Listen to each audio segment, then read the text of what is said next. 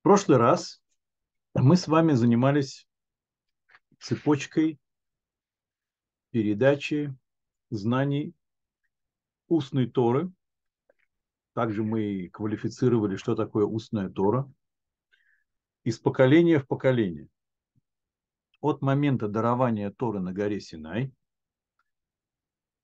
где Мушарабейну получил, как мы учили, очень много, вплоть до того, что если какой-нибудь раввин сегодня познает что-то новое, предложит что-то, выведет что-то из устной Торы, это тоже уже получил Моше Рабейну Моисей на горе Синай. Письменную Тору, устную Тору. 40 дней он пребывал неоднократно на горе Синай, с тем, чтобы получить абсолютно всю информацию, касающуюся Торы и ее исполнения во всех поколениях. Потом он в течение 40 лет в пустыне преподавал Тору. Тора проникла в еврейский народ, а потом стал вопрос о передаче. Вот появился его ученик Егушуа бин Нун, который передал старейшинам они бережно передали пророкам, пророки передали ученым Великого Собрания.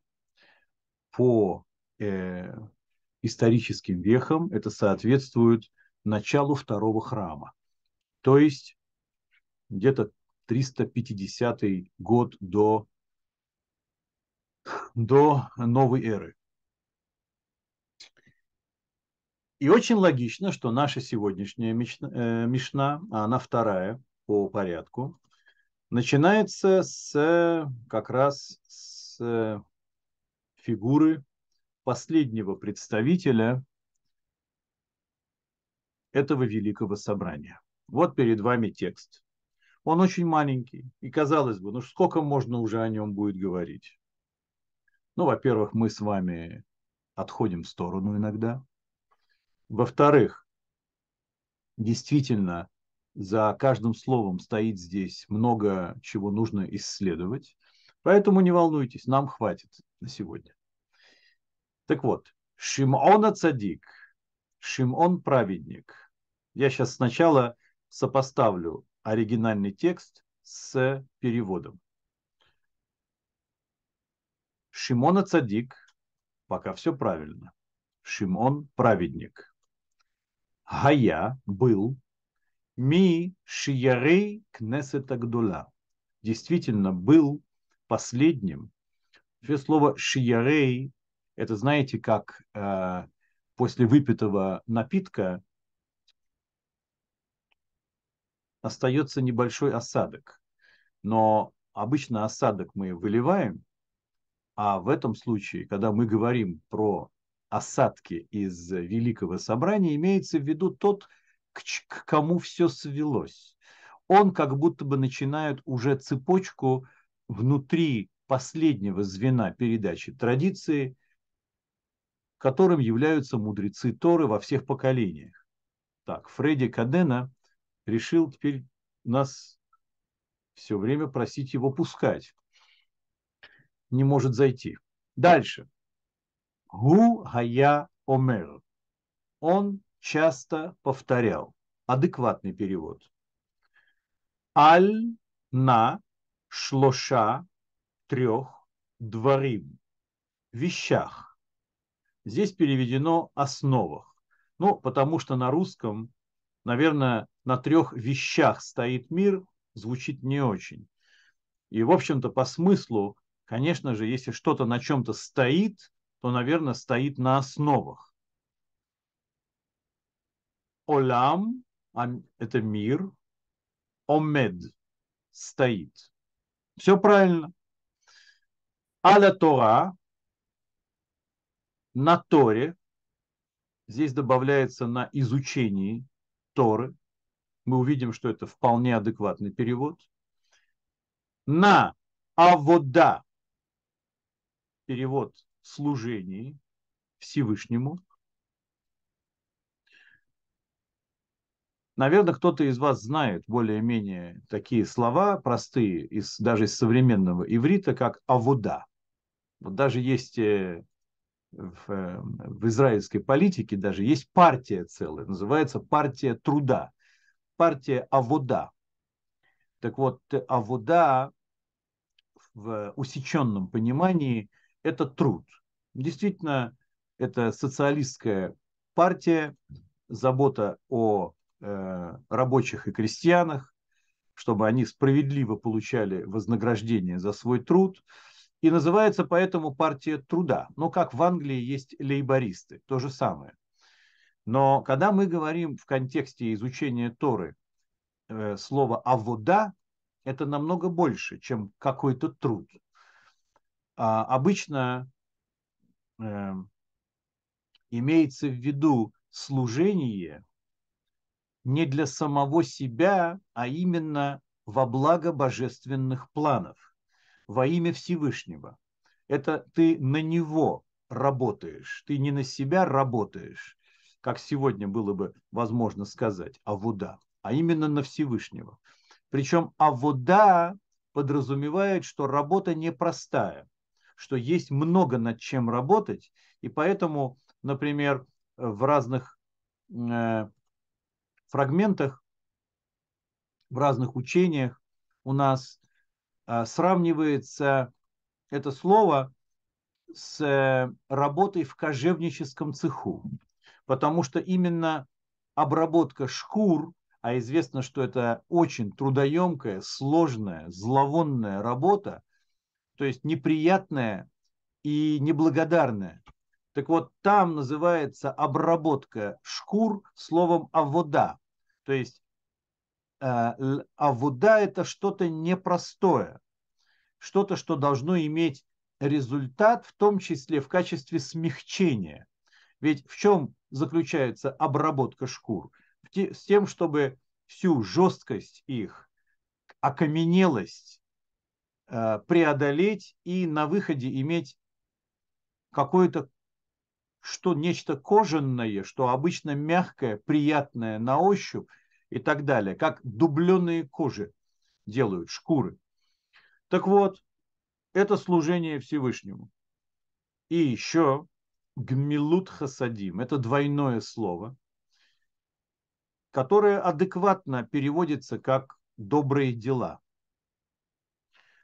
Что мы получаем пока из этого простого первого знакомства с текстом?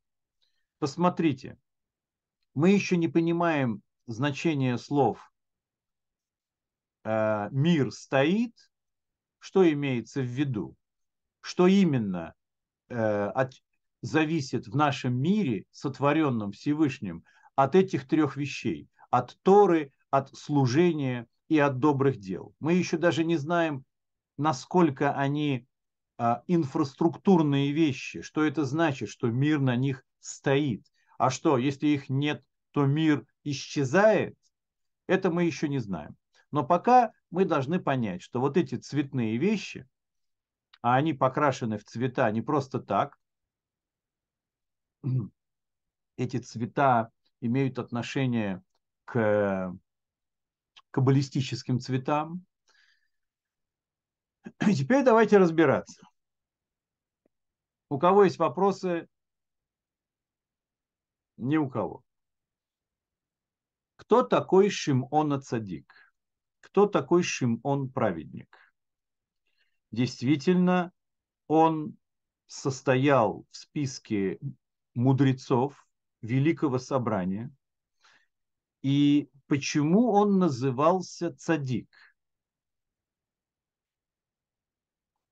Цадик – это высшее ступень, до которой только можно дойти при жизни. Э, нету выше ступени. И именно он заслужил, и только он. Больше вообще никого не называют садик. Несмотря на то, что, конечно же, остальные тоже были не менее праведные. Дело в том, что он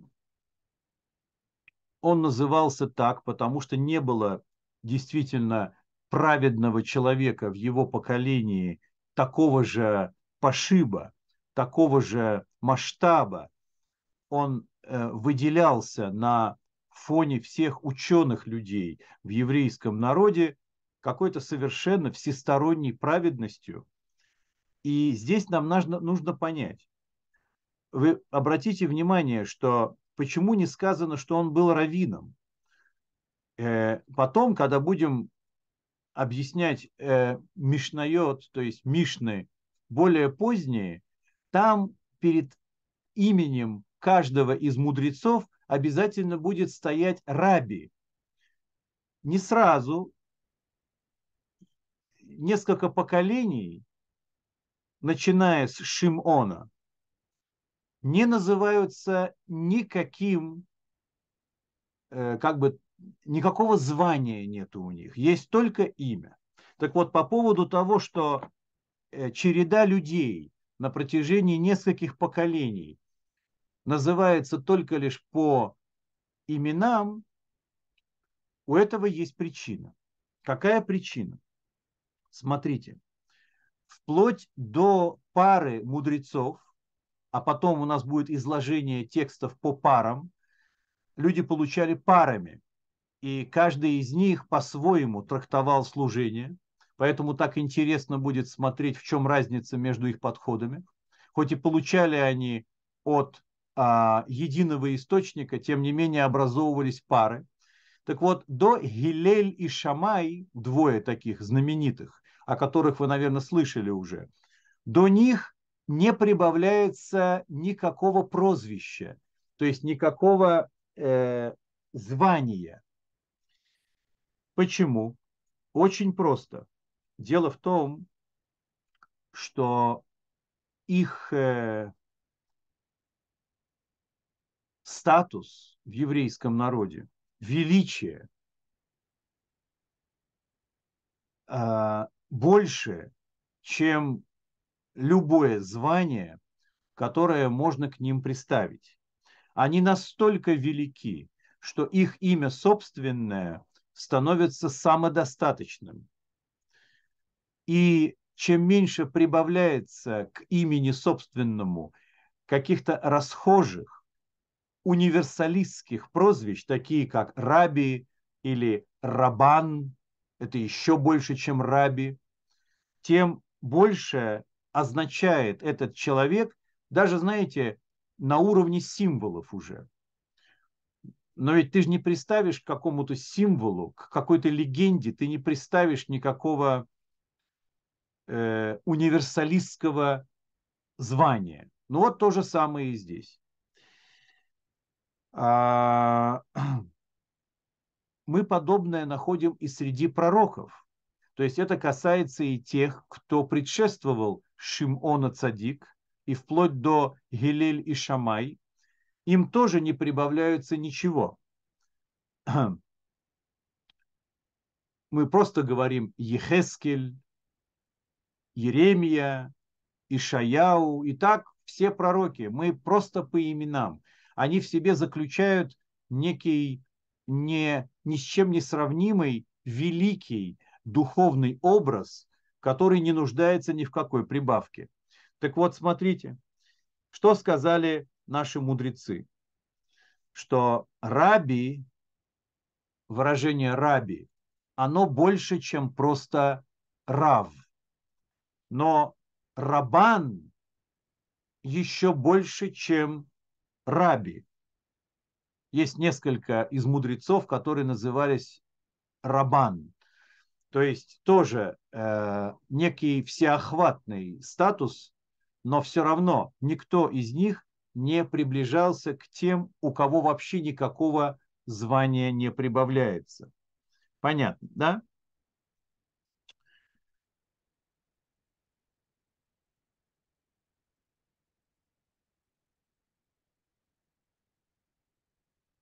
И вот, э, он Раби Шимона Цадик, он не просто был праведным человеком, он 40 лет занимал должность первосвященника. Представьте себе, что это такое. 40 лет иметь привилегию единственный из еврейского народа, кто может заходить в святая святых и произносить имя Всевышнего раз в год. И еще несколько вещей, которые поражают воображение, то есть некая абсолютная отделенность даже внутри еврейского народа. Он был первосвященником после ухода из жизни Эзра, того самого Эзра, который был э, инициатором возвращения евреев из Вавилона, а точнее не инициатором, а он, находясь на Святой Земле, налаживал служение Всевышнему по законам Торы после долгого перерыва на вавилонское пленение. Представьте себе, это же сколько человек брал на свои плечи. Так вот, после него первосвященником был Шимона Цадик. А дальше. В его времена случалось много чудес внутри храма. Одна из причин, почему его называли праведник, а других нет, еще заключалась в том, что западная свеча, это, у нее особый статус из э, свечей миноры, она должна была гореть дольше других, намного дольше. Ее должны были зажигать отдельно. Но при нем ей хватало того, что получали другие свечи, и она горела столько, сколько надо. И все это приписывалось его заслугам, что потому что есть Шимон, поэтому у нас есть такое постоянное чудо. Еще есть э, в хрониках еврейского народа, это оспаривается некоторыми историографами, которые э, в этой хронике написано, что во время завоевания Святой Земли а, Александром Македонским, как раз это было время Шимона Цадик. Он попал в эти 40 лет, когда Шимона Цадик, праведный Шимон, был первосвященником. И э, он встретил его, вид его поразил настолько македонского, что он решил оставить в покое еврейский народ в его служении в своем храме. То есть там, несмотря на козни, которые пытались э, чинить разного рода племена и жаловались ему, и э, клеветали на еврейский народ. И, в общем-то, за это одно можно было бы уже разделаться с еврейским народом. Тем не менее, именно вид Шимона Цадик поразил тогда Александра. Там разные описываются обстоятельства. Одно из обстоятельств, например, что именно с того времени в еврейский народ пришло имя Александр. Потому что когда Александр сказал, что нужно неплохо бы установить его, то есть гегемонский какой-то там, э, не знаю, памятник ему, статую ему в храме, и чтобы она все время была на глазах у подневольного народа, ну, подневольного в плане власти, то Шимон ему объяснил, что это никак невозможно. То есть это разрушит полностью весь смысл служения еврейского народа. Но так как он не мог ему отказать, э, надо было предложить что-то взамен. Он сказал, что э, в знак благодарности, в знак там, почета, принятия твоей власти, э, да, твое имя станет одном, одним из самых нарекаемых в нашем народе. И с тех пор Александр – это имя, которое можно изначально давать еврею. Да, это стало еврейским именем.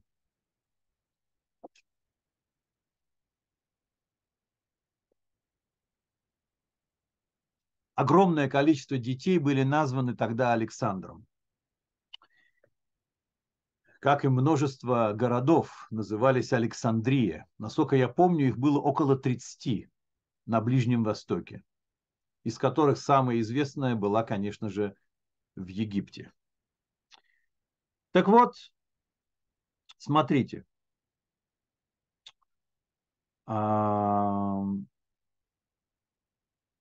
Он говорил про многих мудрецов в нашей Мишне сказаны такие слова. Он говорил три вещи. Он говорил, как будто бы это все, что он говорил. Это означает, что он это часто повторял, поэтому это очень адекватный перевод. То есть за ним завелось повторять вот такую фразу. А значит, что с его точки зрения это была его лепта в передаче традиции, э, скажем так, предоставление рамок идеологических, правильных, правильного отношения к миру, э, укрепляющее авторитет Торы и ее заповедей навсегда. И вот это была его задача. Он ее сформулировал таким образом.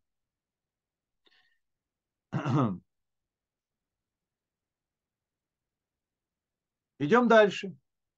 У кого-то какие-то вопросы, может быть, появляются? Пока нет. На трех основах стоит мир. На трех вещах мир стоит.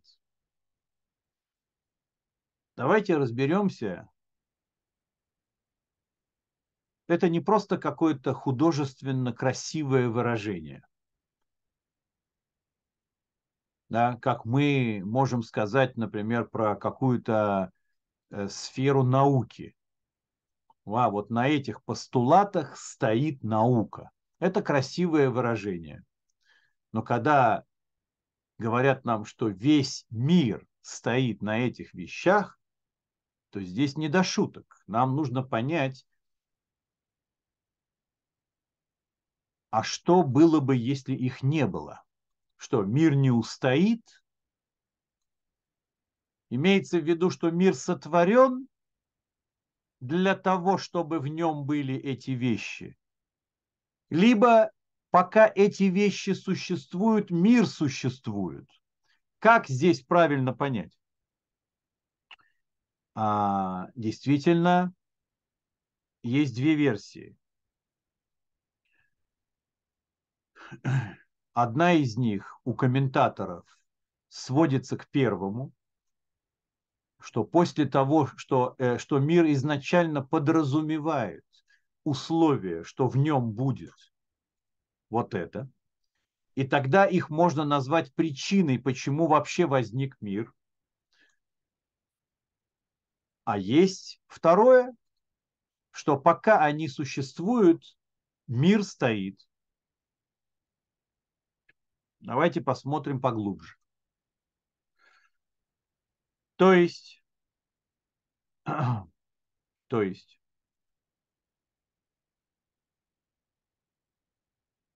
если бы этих вещей не было в мире, вот этих, то тогда у мира не было бы смысла. Можно так сказать.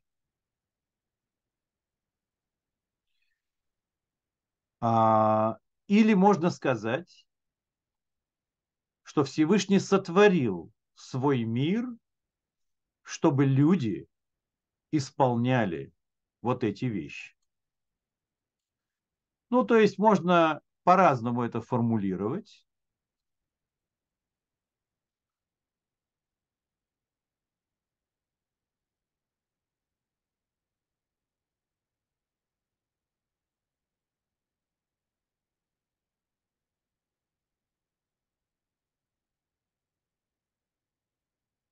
Так, ну, Фредди решил прямо взять быка за рога. Видите, э, вопрос он задает, да? Служение Всевышнему, как я понимаю, это обязанность прежде всего еврейского народа. Если это не так, что должны делать народы мира? Спасибо.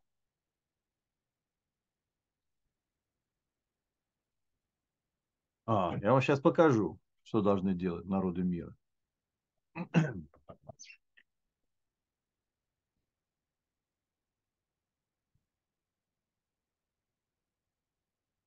Да. Вот смотрите. Вот есть э, такой... Ой, вы же не видите, правильно? Вы не видите. А почему вы не видите? А, потому что... Короче, у меня в руках два тома которые вышли, ну, довольно-таки давно уже, э, которые называются «Семь заповедей Бога».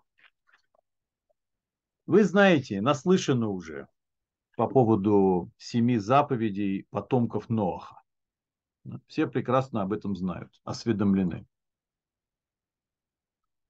Здесь, в этих двух томах, не просто перечислены они, а они изучаются здесь так глубоко, что распространяются на все сферы жизни человека.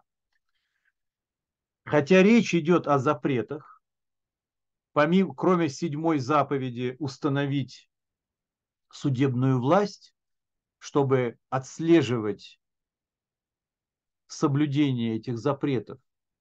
Но каждая из них ответвляется и заполняет все пространство жизненное. Потому что жизнь совершенно иначе строится, когда всерьез относится к этим заповедям. Я могу сказать, что, э, я не знаю, э, кто-то из вас изучал это уже в переводе на русский, э, либо на каких-то отдельных уроках. Но тут есть поразительная глубина, и она имеет отношение именно что к народам мира, именно к народам мира, но не просто так этическое учение, которое, которых много на земле, а это учение, взятое из глубины Торы, дарованной на горе Синай. Поэтому, когда нам говорят, что мир зиждется на Торе, то он зиждется и на тех заповедях, которые излагаются для всех людей на земле. А то, что еврейский народ не мог исторически обратиться к народам мира и сказать, друзья, перестаньте уже нас убивать, хватит уже нас терзать, дайте нам поговорить с вами, дайте нам рассказать, что мы принесли э, с горы Синай. Давайте вместе э, начнем как-то служить Всевышнему. Это то, что Всевышний хочет от нас и от вас. У нас есть единая задача но исторически так получилось, что это не тот путь, по которому человечество пошло. Судя по всему, оно и не могло иначе пойти. Все, что происходит, все происходит потому, что таково желание Всевышнего. Соответственно, когда э, возникает ситуация, и еврейский народ не находится под воздействием такого негатива исторического, и теперь никто не будет э, судить его и убивать его за такую инициативу, то сейчас открыты все перспективы. И недаром они открылись именно сейчас, потому что мы очень близки к приходу Машиаха.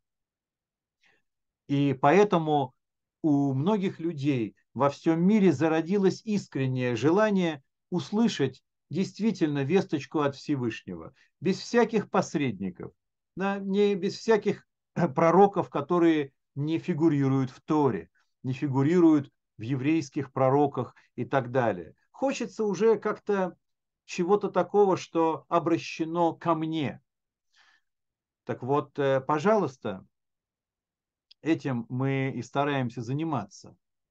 Те, кто себя э, видит как человек, как не еврей, который э, стремится именно к тому, чтобы жить, как Всевышний от него хочет, для этого уже все раскрыто. Поэтому, отвечая на вопрос Фредди, э, да, Перкей, а вот мы сейчас изучаем. Конечно же, то, что сейчас здесь сказано, оно обращено к еврейскому народу. То есть э, Шимона Цадик, он, пока Александр Македонский а, махал перед ним мечами, и народы угнетали друг друга и убивали и так далее, евреи занимались тем, чем должны были заниматься. Поэтому э, на протяжении веков, когда составлялась Мишна, Талмуд, а потом и вся остальная литература, евреям приходилось жить наедине с собой, зная, что в конце концов прорвутся, зная, что э, когда-нибудь закончатся темные времена, и они закончились, в общем-то, и теперь можно заниматься конструктивными делами. Ладно, я немножко ушел в сторону. Я немножко ушел в сторону. Мы зачем тогда разбираем Мишну из Перкей Авод? Перкей Авод – это текст, который предоставляет читателю высокую планку служения, даже более высокую, чем просто соблюдать большое количество заповедей Торы. Вроде бы это обращено к евреям, то есть к еврейскому народу. Но, но, так как здесь подчеркивается величие Торы прежде всего, а к Торе приобщены все люди на земле, друзья, у нас пророках написано, что дом мой назовется домом молитвы для всех народов. Да, и придут народы оттуда, оттуда, оттуда, и придут в храм, и будут приносить жертвы и так далее.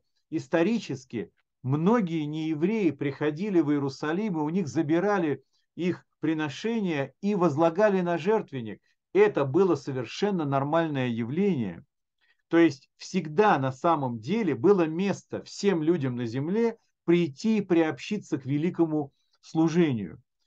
И а, это и называется быть хорошим человеком в творении Всевышнего. Искать, каким образом эти отношения начать и поддерживать, и а, обогащать всячески. Вот это то, чем мы с вами и занимаемся. Не знаю, ответил ли я на вопрос Фредди. А, Фредди? Где Фредди? Да, конечно, спасибо. Все супер, все ясно, спасибо. Понятно. Хорошо. Смотрите. А,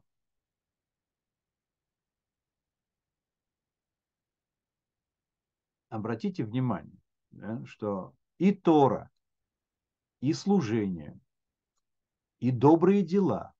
А почему нужно себя исключать из этих э, вещей? Кто из э, людей достойных, кто из вас усомнится, что эти три критерия, эм, э, критерии для осмысленной жизни, они какие-то не такие? Если хочешь уже приобщиться к источнику мудрости, так приобщись к той книге единственной, которая получена из рук Творца. Остальные не получены из рук Творца. Очень просто определиться. Ты хочешь служить себе самому всю жизнь? Или ты все-таки хочешь служить не только своим желаниям и интересам? Может быть, ты мыслишь глобально, тебя тянет за пределы мира, который такой ограниченный и э, зациклен на эгоизме. Служение – это же достойное состояние. Быть при исполнении – это значит иметь смысл бытия. Человек, который закрыт на служении себе, его жизнь бессмысленна, потому что его жизнь имеет начало и конец. Какой смысл вкладывать в то и только в то, что как началось бесславно, так и закончится бесславно. А славно оно может закончиться только если ты не себе служил всю жизнь, а тому, кто тебя сотворил. Вот это славное служение. Поэтому у кого будет здесь вопрос, зачем служить? Ничего себе. Или как мы с вами учили на том курсе, голос, что я это не я. У каждого человека на земле есть голос, что я – это не только я. Я готов выйти наружу и заниматься э, для общего блага. Для общего блага, а наверху общего блага находится Творец, который наблюдает и от каждого творения своего ждет, что он добавит света в этот мир, а не тьмы. И гмилут хасадим. Кто будет спорить, что добрые дела – это плохо? Кто будет спорить, что на добрых делах, например, мир зиждется? Мир в плане шалом.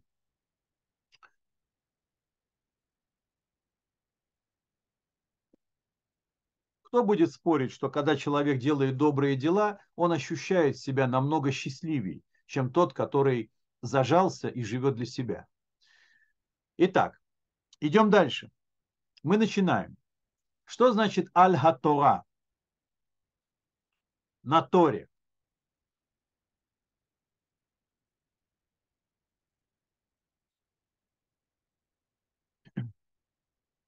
На изучении Торы но это немножечко сужает. Не могу сейчас говорить, почему я так говорю, почему слово изучение, оно немножко ограничивает всю значимость Торы, но тем не менее, Тора это прежде всего то, что нужно изучать. Так вот, смотрите, то, что мир стоит на Торе, это означает, Это означает, что Всевышний сотворил мир, имея в виду, что Тора будет дарована на горе Синай и будет дарована еврейскому народу. Ну, по факту, мы знаем, как все это было. На каком основании Шимона Цадик э, определяет Тору в нашем мире как основную его, ну, скажем, основное условие существования мира. Есть очень интересное изучение этого вопроса. Посмотрите внимательно. Мы открываем с вами пророка Ермияу. Все видят текст. 33 глава, 25-26 стих. Так сказал Господь. Как невозможно нарушить союз мой со днем и с ночью, то есть, что есть день, а есть ночь, и этот цикл, он и есть временной показатель моего творения, а также, как невозможно, чтобы не установил я законов неба и земли, так невозможно, чтобы отверг я потомство Яакова и Давида, раба моего.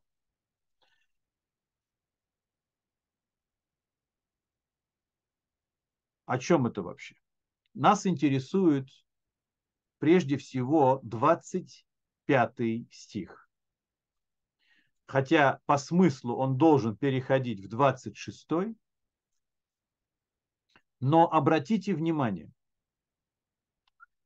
союз мой со днем и с ночью.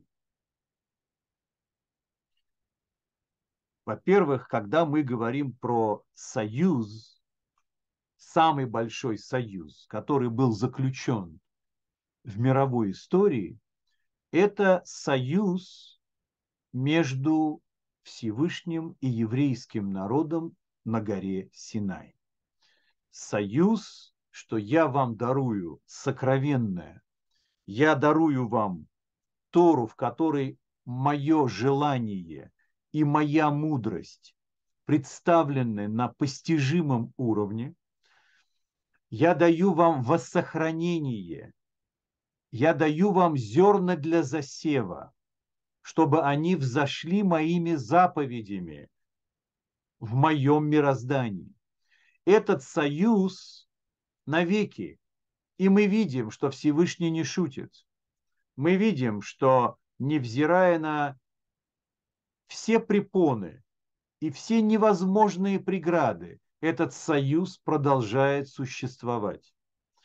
Так вот, смотрите, выражение «союз» со днем и с ночью, причем здесь Тора, а потому что смотрите, что сказано в книге Иешуа. Сразу после Торы первая книга пророков. Иисус Навин, так он переводится. Я предпочитаю по понятным причинам говорить Иешуа, как нужно. Первая глава, восьмой стих. Всевышний говорит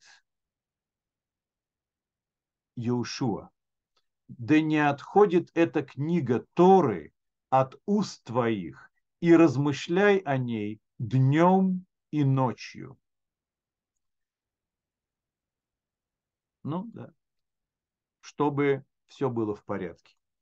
Так вот, то, что нам сказаны эти слова, что она не должна отходить из уст твоих ни днем, ни ночью, это связано и с этим пророчеством Ермиягу, что мой союз со днем и с ночью, он как союз, заключенный между Всевышним и еврейским народом, чтобы Тора ни днем, ни ночью не замолкала. Есть мнение, что одна из причин, по которой еврейский народ рассеян по всему миру, это чтобы время все пропиталось Торой потому что нет такого пояса географического, где не было бы еврейского народа, изучающего Тору. А значит, что когда у кого-то ночь, где-то день.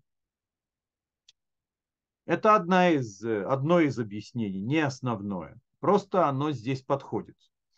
Так вот, смотрите, нас связь между двумя этими выражениями союз мой с днем и с ночью и Тора днем и ночью заставляет нас думать, что нахождение Торы в мире приравнивается Всевышним цикличности законов природы, благодаря которым все существует вообще. Поэтому пока есть мой союз днем и ночью, то сами день и ночь продолжают существовать. Вот какая здесь заложена глубокая идея. А, теперь, теперь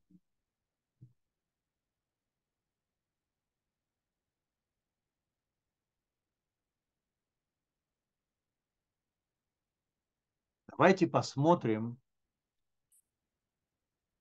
а понятно это была идея или нет?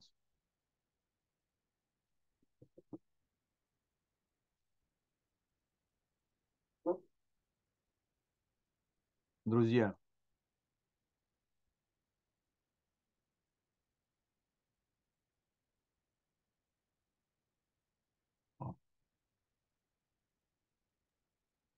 Да, понятно. Да. Спасибо. Хорошо. Давайте посмотрим чуть поглубже. Чуть поглубже. Э, если мы э, по-простому хотим понять то, что говорит нам Ермияу, да, что если бы не мой союз и так далее,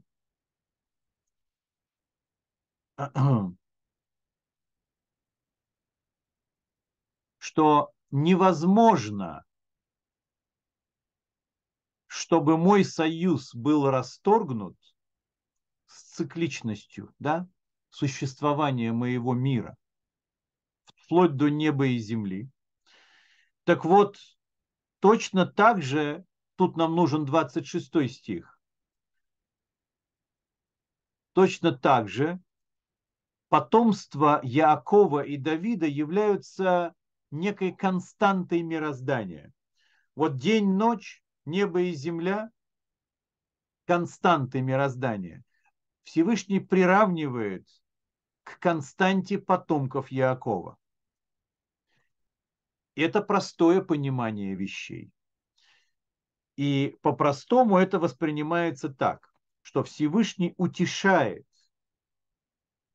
еврейский народ во все времена, а особенно в те времена, когда кажется, что Всевышний отвернулся от еврейского народа из-за грехов еврейского народа, по какой-то другой причине нам неведомой. Так вот, чтобы каждый раз, когда возникает такое чувство брошенности, скажем так, заброшенности овечки среди 70 волков, если использовать басенные мотивы, то знай, знай, вот ты видишь, что есть день и ночь, ты видишь, что есть небо и земля. Не волнуйся, наш союз такой же нерушимый. Поэтому потерпи. Окей. А, однако наши мудрецы трактовали это, как я уже вам сказал, что это выражение «мой союз с днем и с ночью» распространяется на Тору, Тору, которая должна изучаться днем и ночью. На самом деле, я уже это все сказал, поэтому ничего нового я сейчас не добавил. И, в общем-то, э, осталось только добавить одно из изречений в Талмуде, где сказано, что если бы еврейский народ не получили бы Тору на горе Синай, то мир был бы возвращен в Тогу Вавогу. Это значит в это самое запустение и хаос, с чего начинается э, описание начала творения. Помните, и мир, мир был запустением и там, не знаю, хаосом, и сказал Всевышний, да будет свет. На самом деле, этот свет, про который сказал Всевышний, в первый день творения, надо понимать, что это не свет, который электромагнитное излучение. Э, это свет, дрожайший свет, э, свет откровения Всевышнего, как он полагает себя вовнутрь творения, как бы он хотел бы, чтобы все творение сразу бы могло распознать своего Творца, но так как не удостоилось, так как награда это только за то, что сделано, то оно отложено и закрыто это свечение вовнутрь Торы. То есть Тора почему так важна? Потому что то, ради чего Всевышний откровение свое изрек вовнутрь запустения и хаоса, то есть полного э, полной бессмыслицы. Так вот, смысл основной он заложил вовнутрь Торы. И, соответственно, дарование Торы – это единственное, что оправдывает сам акт творения, потому что тот свет, который отличает а, бессмыслицу от смысла, находится в Торе. Поэтому говорят мудрецы, что если бы еврейский народ по какой-то причине, ну, например, теоретически бы, отказался, ведь Всевышний спрашивает, говорит, как вы вообще смотрите на это, готовы со мной войти в союз? Ну и тогда они ответили, да, все, что скажешь, мы будем делать. А потом будем спрашивать, почему и как. Но это подкупило Творца, и Тора была дарована. Но если бы это не произошло теоретически, этого не могло как бы не произойти. Эм, но если бы это не произошло, то тогда мир возвращается в то отсутствие света, как до речения «да будет свет». Потому что Тора, ей было бы отказано здесь себя раскрыть, а значит, что сворачивается вся эта история и до свидания.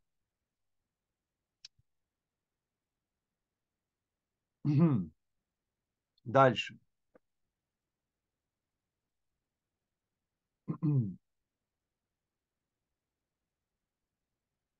Понятно по поводу Торы? Можно продолжать дальше, правда?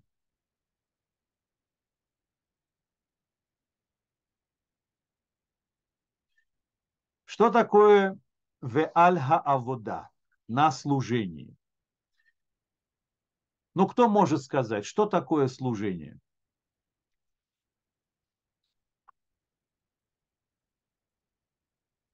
О каком служении идет здесь речь?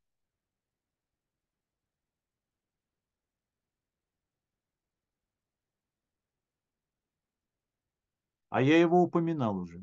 Причем я его упоминал в контексте служения народов мира.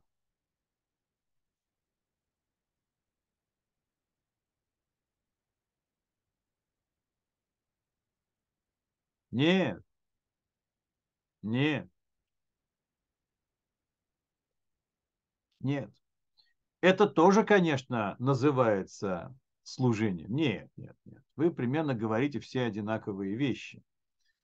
Но есть особые заповеди, которые осуществляются только в храме. Какая заповедь только в храме может осуществляться? Совершенно верно, Кирилл. Речь идет прежде всего о принесении жертв. Вы помните эту историю с, э, с Ноем, с Ноахом, отцом всего человечества?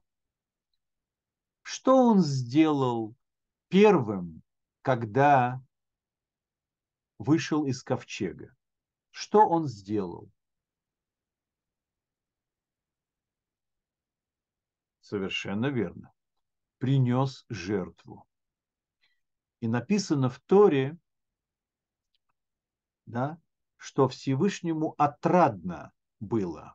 Это как был а, аромат благовоний для Всевышнего. Не имеется в виду горевшее мясо, имеется в виду акт вознесения жертвы из этого мира является основой любого служения.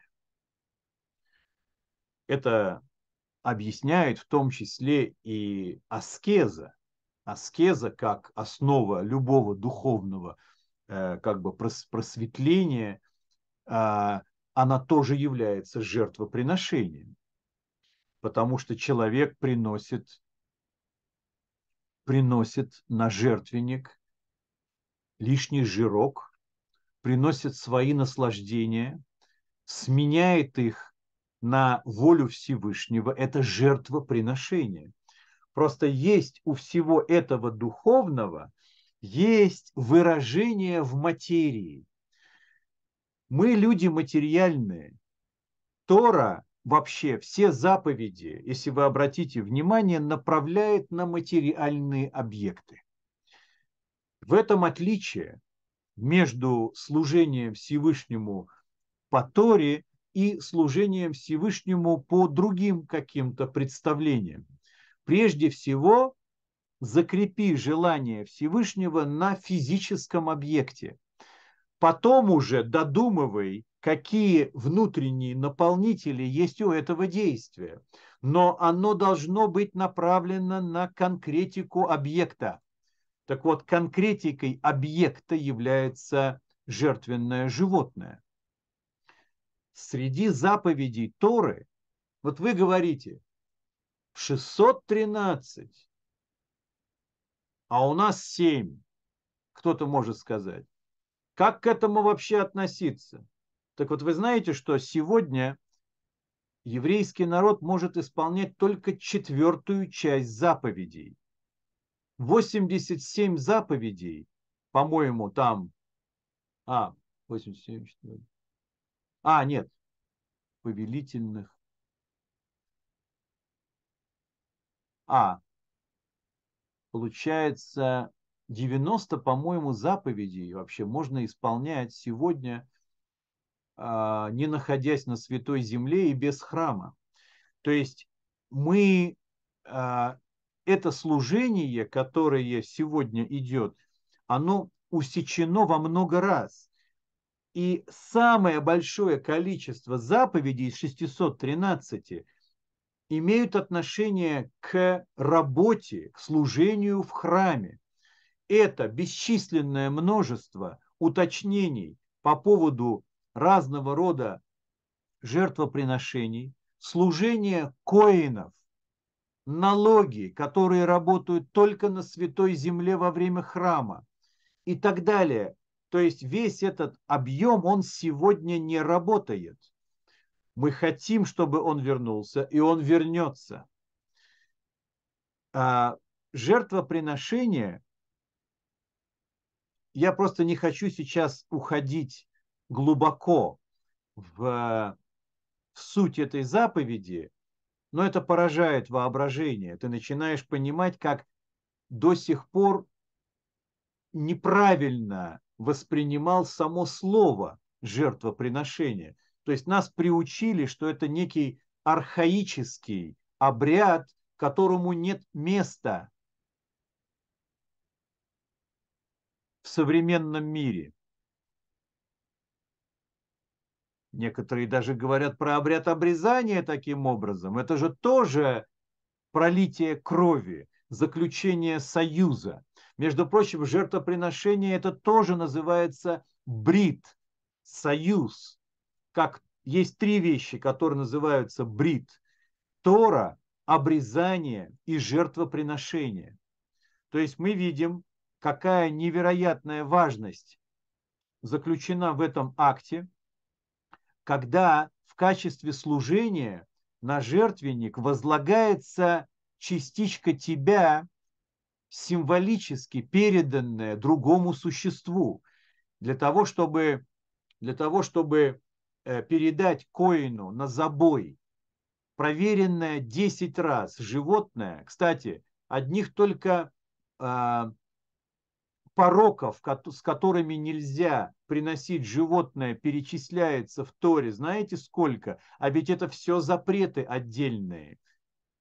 Так вот, стоит уже еврей, перед ним коин. Коин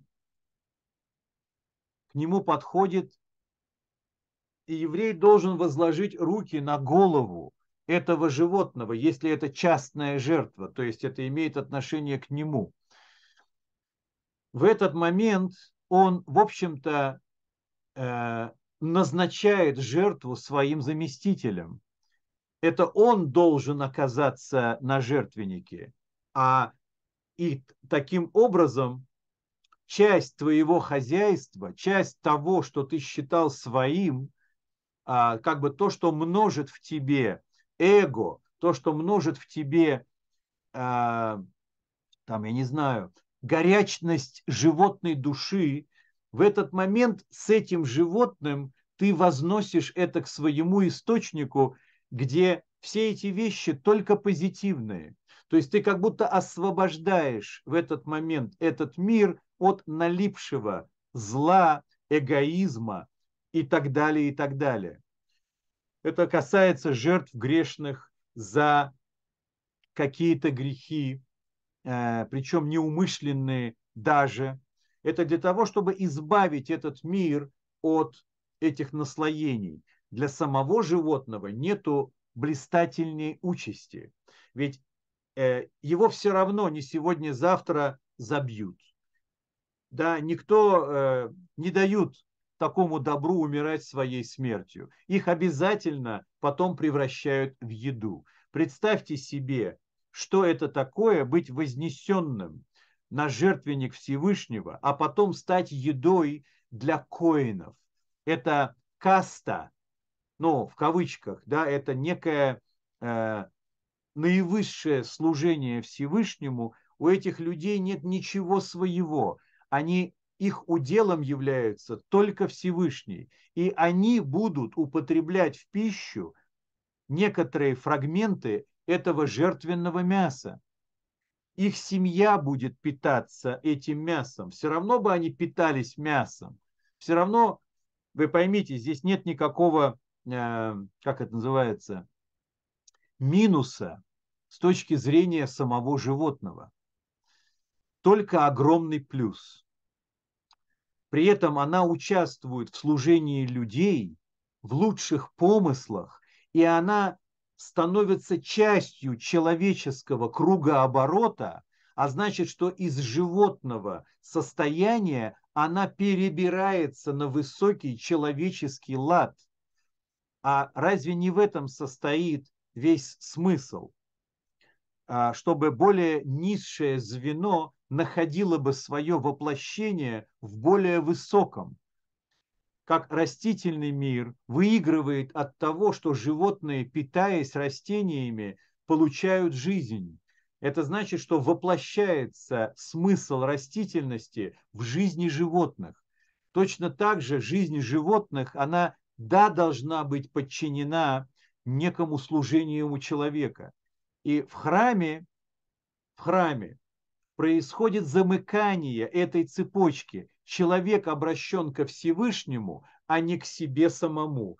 Он может забить это животное где-нибудь и э, съесть его там с хорошим вином, а может,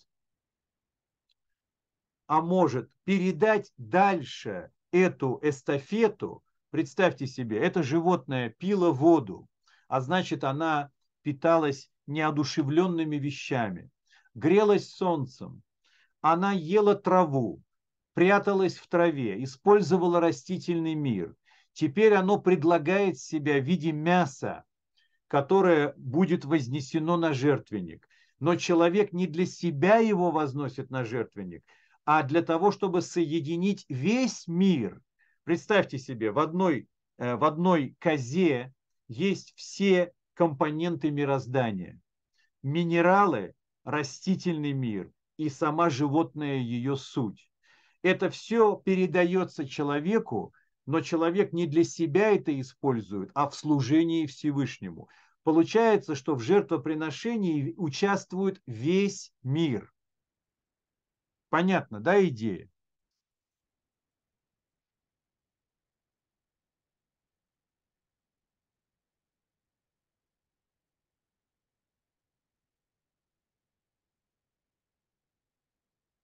Да, Сергей, конечный этап, причем не придуманный, а то, как сказал Творец всего материального. Тот, кто дарует жизнь всем формам существования, это он заключил такой союз. Так вот, смотрите. Игорь спрашивает, то есть отказ от некоторых действий запрещен, это тоже форма жертвоприношений или все же нет? Смотрите, а, это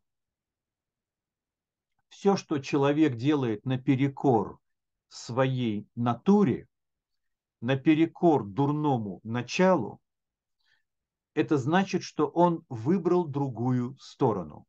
Он смотрит на проявление э, чего-то такого естественного, природного, как животное, и говорит, я человек, я воздержусь, спасибо.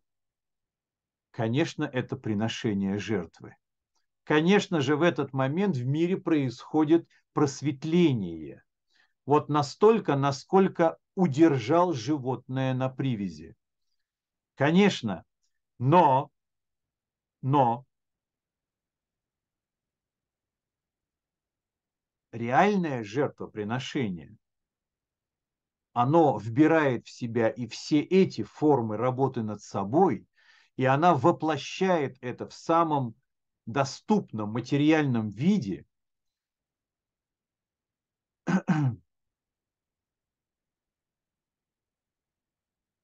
но что делать, когда что делать, когда нет храма? Нет, Игорь, вы правильно поймали этот момент. Причем удивительно, что человек почему себя чувствует намного достойней, когда он отказался от запрещенного действия. Он себя чувствует человеком в большей степени, чем если бы он поддался бы. А потому что это и есть истина. Тебе хорошо, потому что внутренний свет победил. Тебе хорошо, потому что ты в этом отличился от нижнего звена существования на земле, от животного звена. Замечательно. А, смотрите. А, про жертвоприношение мудрецы тоже сказали следующую вещь. Если бы не Маамадот, сейчас я вам постараюсь объяснить. Это очень красиво. Помните, как мы переводим слово омед? Стоит. Мир стоит. Омед.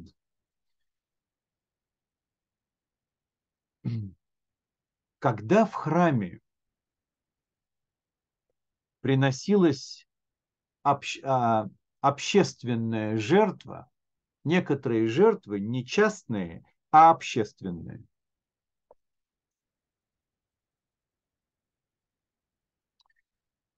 А во время общественных жертвоприношений животные не принадлежат кому-то из присутствующих, они принадлежат всему еврейскому народу.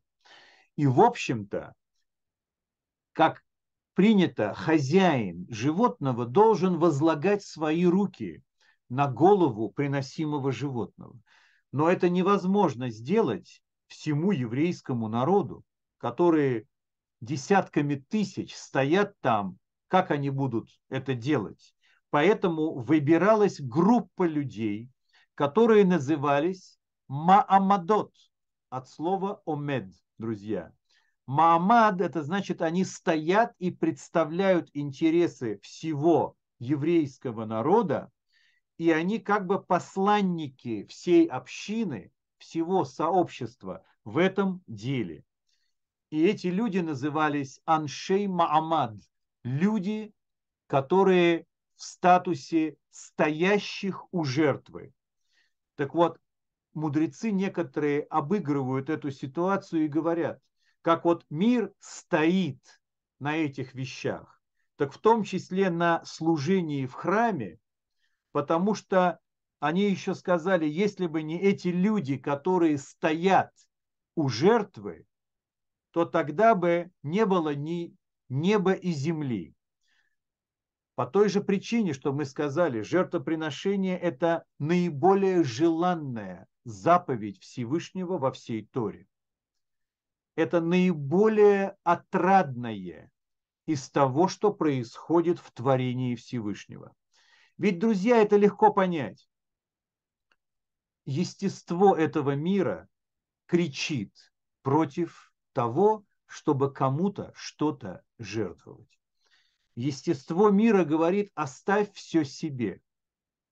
Как только мир готов проститься со своими фрагментами и признать, что эти фрагменты принадлежат Всевышнему, то это и есть та лесенка, ведущая все творение к раскрытию сути Творца в ближайшие времена то есть с приходом Машиаха, построение третьего храма, служение всего человечества Всевышнему и так далее.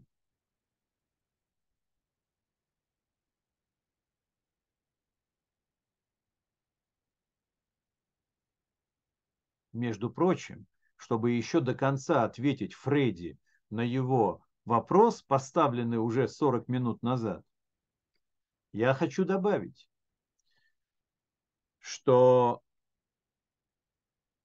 приход Машиаха и вообще будущий мир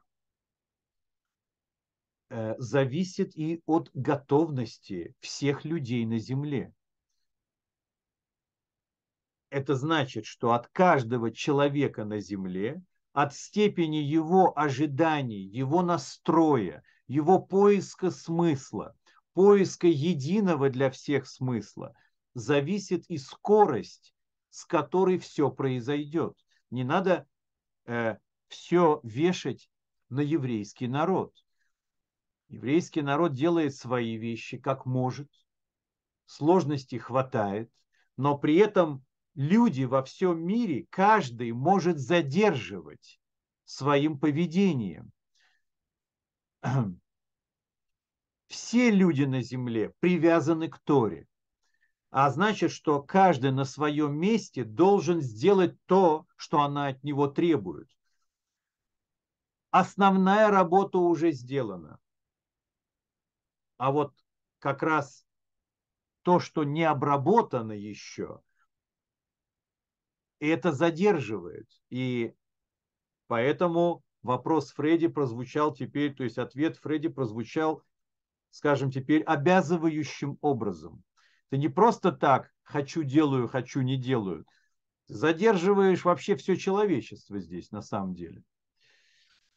Так вот, возвращаемся. Возвращаемся. Вы, наверное, знаете, что чем же должен заниматься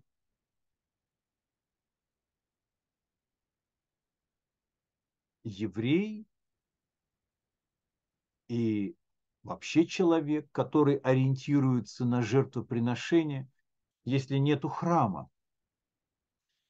Так вот, молитвы, которые установили как раз ученые Великого Собрания,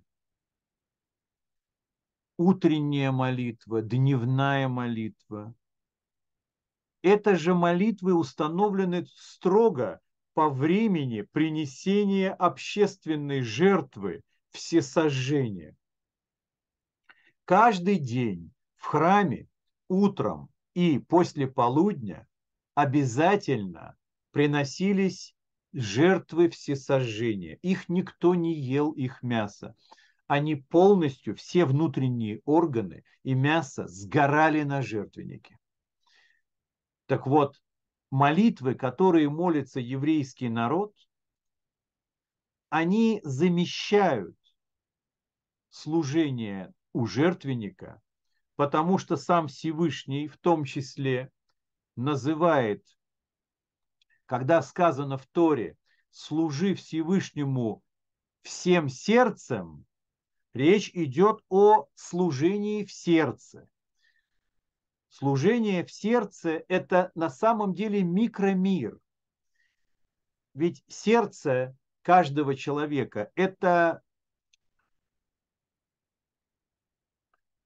мир, помещенный вовнутрь твоей души.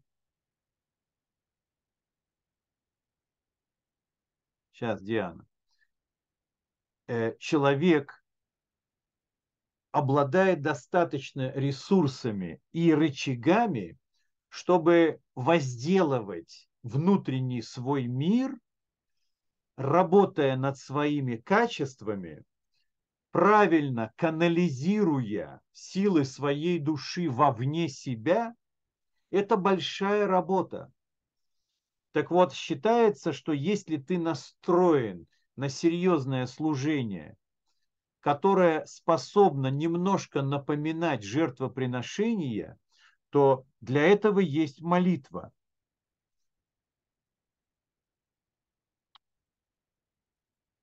Теперь смотрите, вы с самого начала сказали, что служение – это не только жертвоприношение, это вообще-то все заповеди. Есть такое мнение, оно наряду и с первым работает. Конечно же, это комплекс всего и между тобой и Всевышним, и между тобой и другими людьми. Мы все находимся на э, неком э, поле глобального служения.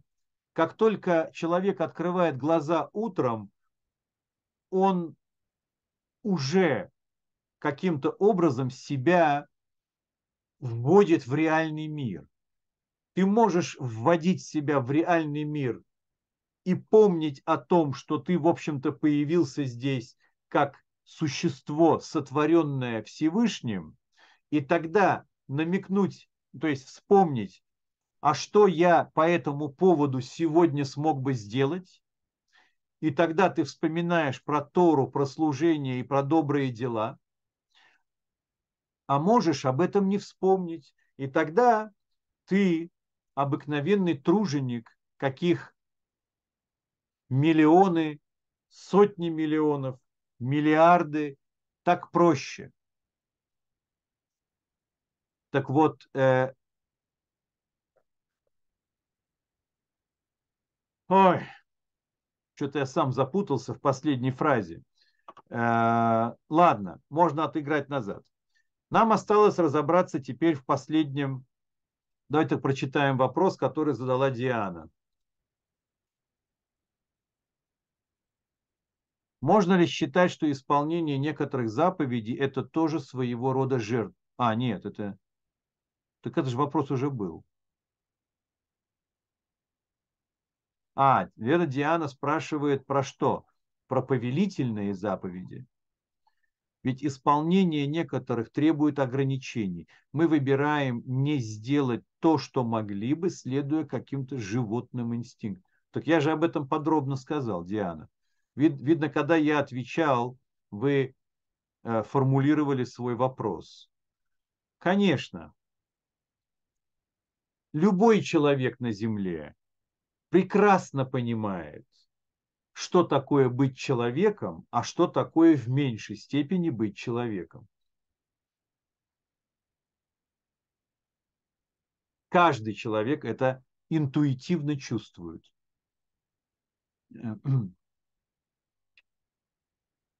Последнее, друзья. Что такое добрые дела?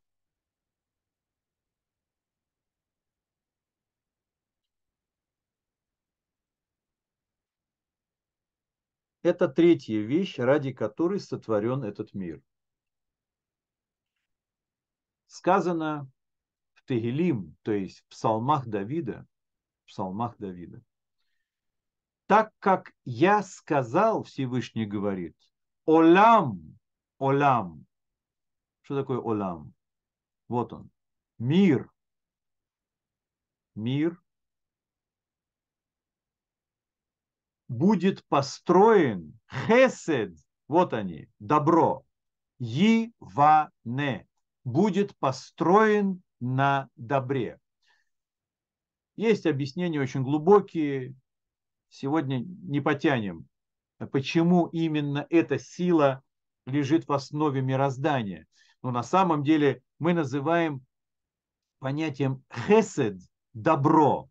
Любое действие, которая выходит наружу из э, действующей души, а в данном случае из самого Творца, акт творения – это акт добра. Э, это наделение существованием кого-либо и чего-либо, нету акта добра глобальнее. Это то, что человек может делать в своей жизни, рожая детей.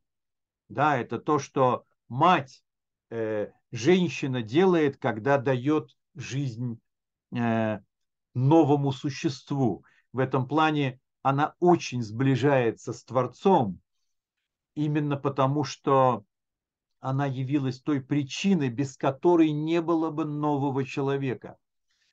Э, отцам труднее почувствовать этот момент. Вот но мы сейчас не об этом говорим. Мы говорим о том, что Всевышний основал мироздание на акте добра. А, так вот, что же называется добрыми делами? Давайте дадим такое более-менее сухое, но добротное определение. Вот это выражение «гмилут хасадим» гмилут хасадим. Лигмоль хесед. Трудно переводимое слово. Это словосочетание. Добрые дела – это уже искаженный переход, э, перевод. На самом деле гмилут хасадим – это не просто добрые дела, а это готовность э, благоволить вообще. То есть гмилут хасадим – это акт благоволения. Не какие-то там добрые дела отдельные, а именно вот как источник, из которого исходят добрые дела.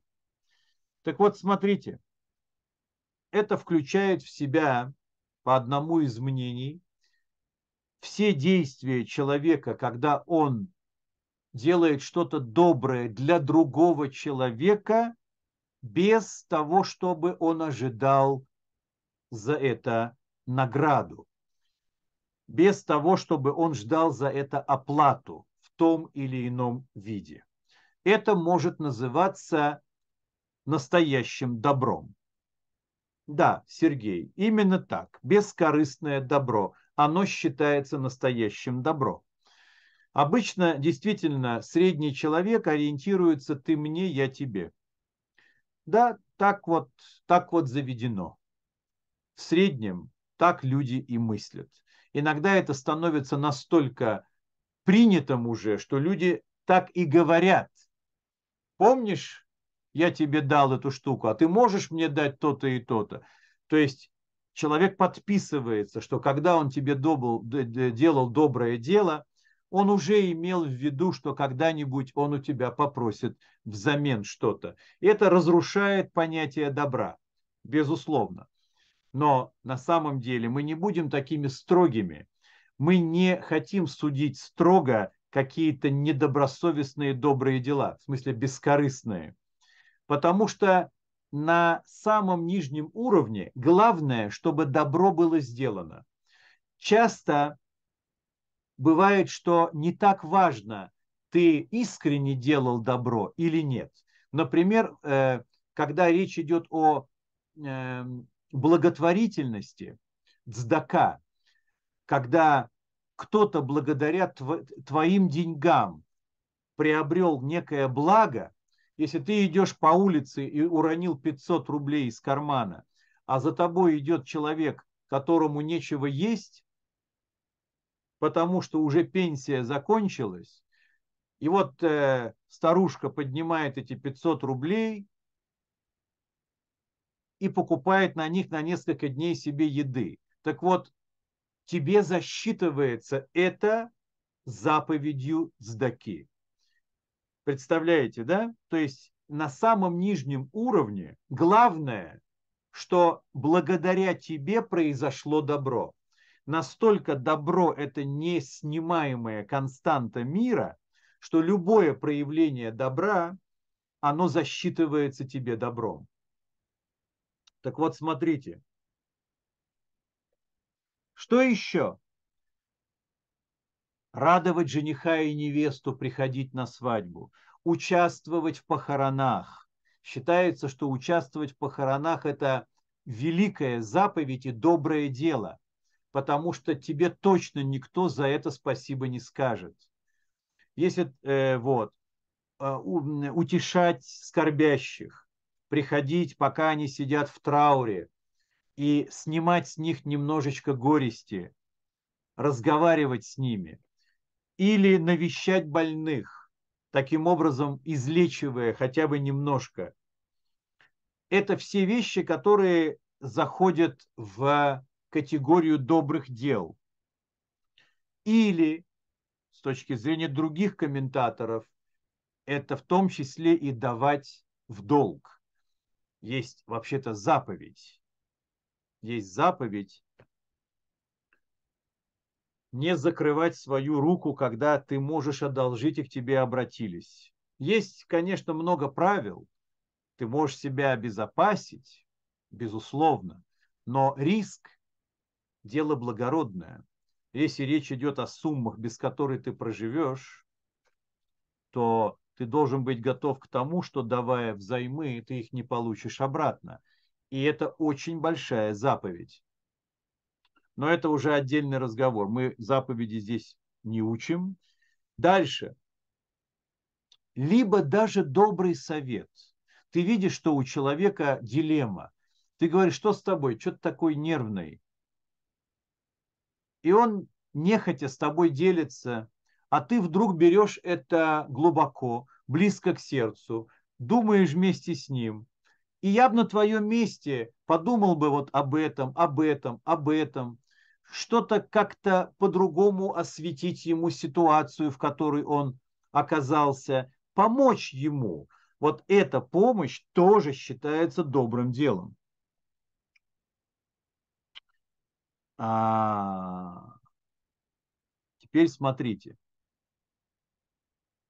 На самом деле, на самом деле мы основной текст закончили. и мы скоро должны закончить вообще все занятие.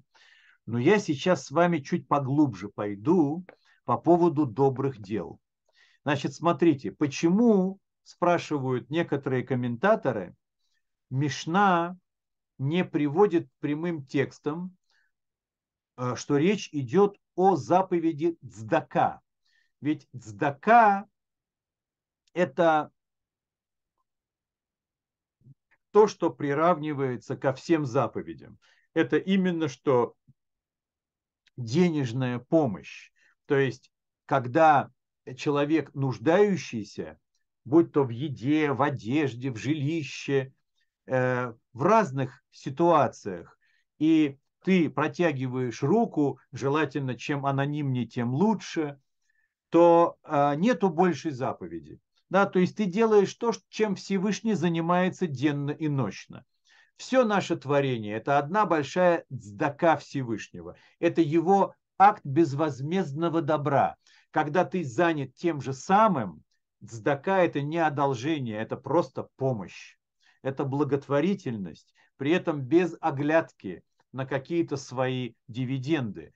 Вот нет ничего мощнее. Так вот спрашивают, а почему не сказал прямым текстом дздака, да, то есть помочь бедным, а именно просто про добрые дела.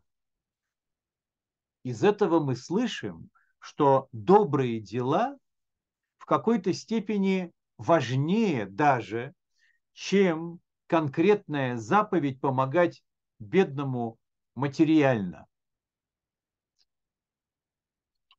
Почему? Несмотря на то, что тот, кто дает деньги, он или там вещи какие-то, он отрывает из собственного благополучия. Пусть это не последние деньги и не последние блага, но все равно он безвозмездно отказывается от владения средствами во имя другого человека – а тот, кто просто делает перечисленные добрые дела, помните перечисленные, он не прощается со своими деньгами.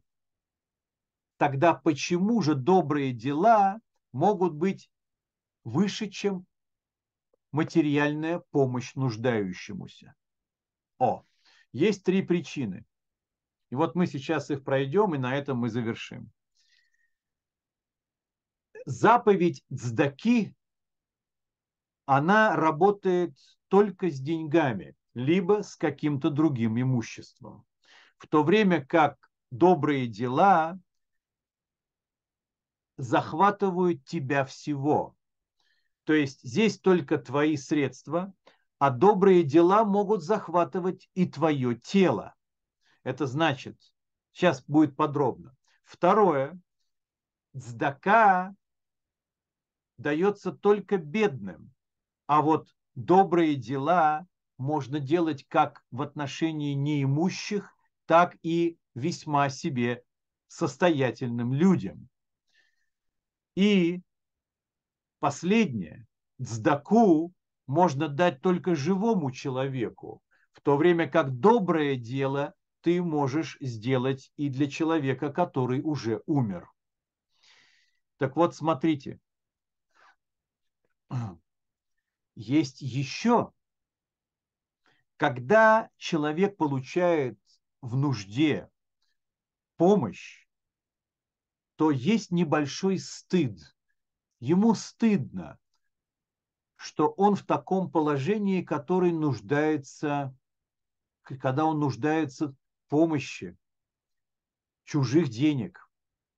Есть некий, некоторый стыд и неудобство. А зато тот, кто дает суду, он помогает еще и тем, что человек не испытывает стыда. То есть доброе дело в виде, в виде одалживания, оно приятней для получающей стороны, чем просто безвозмездная помощь. Ты потом можешь это обратить в подарок. Часто такое происходит. Но ты же мне давал взаймы, я тебе обязательно буду отдавать постепенно. Да, да, да, конечно, когда-нибудь отдашь, конечно, да, да, да. Нет, нет, я тебе хочу начать отдавать. Когда вот у тебя будет, тогда и будешь отдавать. И человек, в общем-то, не чувствует, что кто-то ждет, что он вернет. С другой стороны, он достойно, достойно не получил безвозмездно, а потом это может превратиться... Слушай, да брось ты уже, я уже совсем забыл про все это. Я как бы... Э, ты точно вообще я тебе давал что-то? Можно по-разному это уже обыграть, и стыда не будет у человека. Идем дальше. А...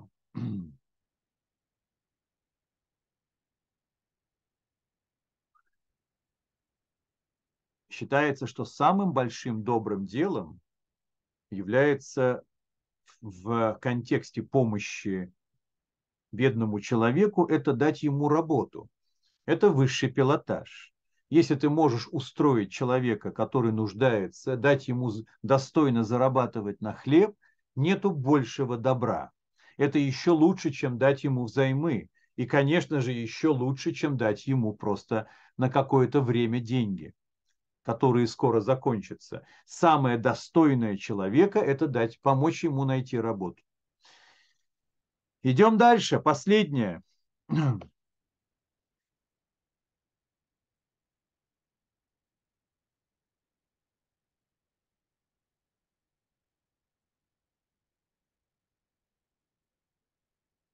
Да, в общем-то, все.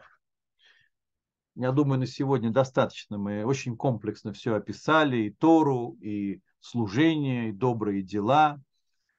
Сказали, почему без них свет, который Всевышний хочет пронзить свое мироздание, явить себя, почему а, его подача обусловлена Торой, а вода и Гмилут Хасадим.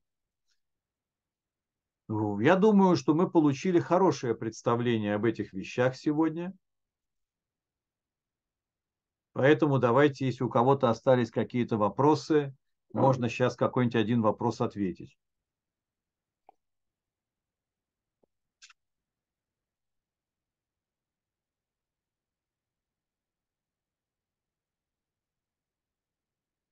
Друзья. Значит, никто не пишет. Либо вы меня не видите, либо не слышите, либо нет вопросов.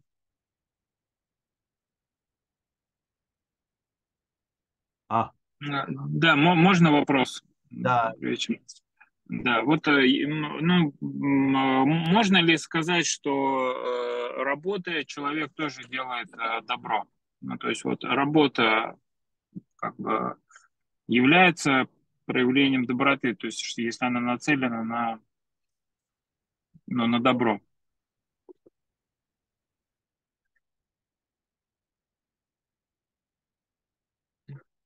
Да, работа должна быть достойной человека. Это уже то добро, которое ты сделал, по крайней мере, для себя. А если эм, если, смотрите, есть разные, э, есть э, разные виды работ. Смотрите, есть работы, на которых человек растет э, карьерно. И все, что он делает, он делает это с оглядкой на то, приведет ли это к более скорому росту, либо это бесполезно с точки зрения роста. То есть если человек ориентирован на рост по карьере, то тогда э, ты делаешь добро только себе самому. Ну, это логично очень. Твоя работа может быть связана с другими людьми.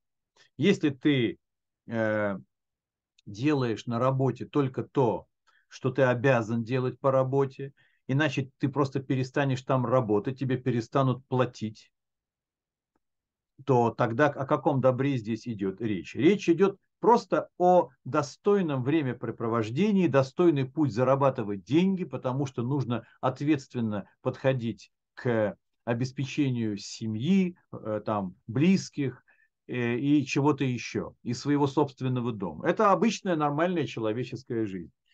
То есть изначально саму работу, а что, а что, не работать что ли? Вот не работать, это действительно нехорошо, потому что там, где лень, там поросли всех грехов. Человек, который перестает прикладывать руки к делам значимым, начинает прикладывать руки к известным местам, как известно. Получается, что а, просто работу любую назвать добром нельзя. А, э, поэтому речь идет о том, что какую-то часть заработка ты имеешь в виду не только для себя, и вот там содержится то добро, которое ты можешь проводить в мир понятным совершенно образом, беспроигрышно, зарабатывая при этом, э, даже не думая об этом, очень много духовных единиц, э, возвышаясь над эгоизмом этого мира и так далее. Есть люди, которые работают, например, этими добровольцами всякими, волонтерами, волонтеры, а, которых, э, которым хочется помогать людям в сложной ситуации. Э, есть э, волонтеры, которые ходят, навещают людей старых, которые не могут сами себя кормить. И в этом их добрая лепта этому миру. Даже те, которые не получают за это ничего. Здесь ты можешь сказать, что в свободное от работы время, свободное от заработка время человек погружается в состояние э, добротворения. Смотрите, э, я, может быть, не в ту сторону пошел в этом объяснении, но, но недостаточно просто работать. Э, труд – это благо, но то, что ты занят благом, это еще не превращает тебя в творца добрых дел. Вот и все. Если на работе, вот дальше может быть интересно, если на работе Э, у какого-то сотрудника, у какой-то сотрудницы плохое настроение или какая-то беда в жизни, и ты не проходишь мимо них, а ты подсаживаешься, ухаживаешь в плане того, чтобы сделать приятнее времяпрепровождение на работе, э, что-то даришь, но не обязательно даришь свое присутствие. Это доброе дело. Вот это супер доброе, оно не связано с твоей работой, не связано с результатом производственного цикла, в котором ты задействован. Вот это хорошая вещь. Э, то есть, смотря вообще, чем человек занимается, вы же не дали примера. Ладно, друзья, я... Тут еще есть вопросы. Семья тоже вполне себе жертва.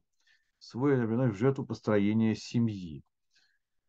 А, ну, э, можно так на это смотреть, а можно смотреть на то, что семья это прежде всего твое собственное спасение, потому что, в общем-то, человек э, вне семьи не имеет того, что он нигде больше не может приобрести, некое человеческое измерение, которое только в семье вырабатывается. То есть оно генерируется именно между мужем и женой и детьми. Это что-то, что невозможно компенсировать ничем. Поэтому сказать, что это просто жертва, это странная жертва. Это жертва, когда ты хотел бы жить по-другому, тогда тебя ограничивают требования жены или там какие-то странные желания мужа или поведение детей, зачем мне все это нужно было делать. А что ты как бы, как ты хочешь прожить жизнь? В этом плане, да, для современного человека, если Сергей имеет это в виду, семья, создать семью – это жертва. Да? Для сегодняшнего человека есть больше минусов. Э, так получилось и на Западе, и на Востоке, где угодно. Да? Стало удобнее э, как бы заключать визитарные браки. Визиты взаимные друг другу. Короче, не муж и жена, а сплошные любовницы и любовники. Стало так удобнее жить. И это проблема. Но не все так хотят. Не все так хотят. В конце концов, людей тянет друг к другу. Все равно ничто не может заменить брак. Даже отношения, которые не, э, могут быть долгими и они хорошие, но они не прошли через муж и жена, они не достигли апогея. Все равно есть потребность души. Пока она не моя жена, она чья угодно жена. Понимаете? Пока это не мой муж, он может быть чей угодно. Откуда вообще уверенность, что завтра она не перестанет быть моей? Я же ничего для этого не сделал. То есть э, создать семью это что-то сделать. Да, не, отношения требуют э, ног, чтобы они стояли на земле, как вот вещи, на которых весь мир стоит. Друзья, на этом мы сегодня закончим. До следующего раза с Божьей помощью.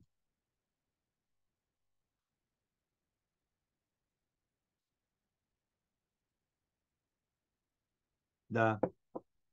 Я надеюсь, да, вам интересно идти по Перкей а вот по этому трактату отцов. Спасибо огромное, как всегда интересно. Очень Да. интересно. Супер. Спасибо.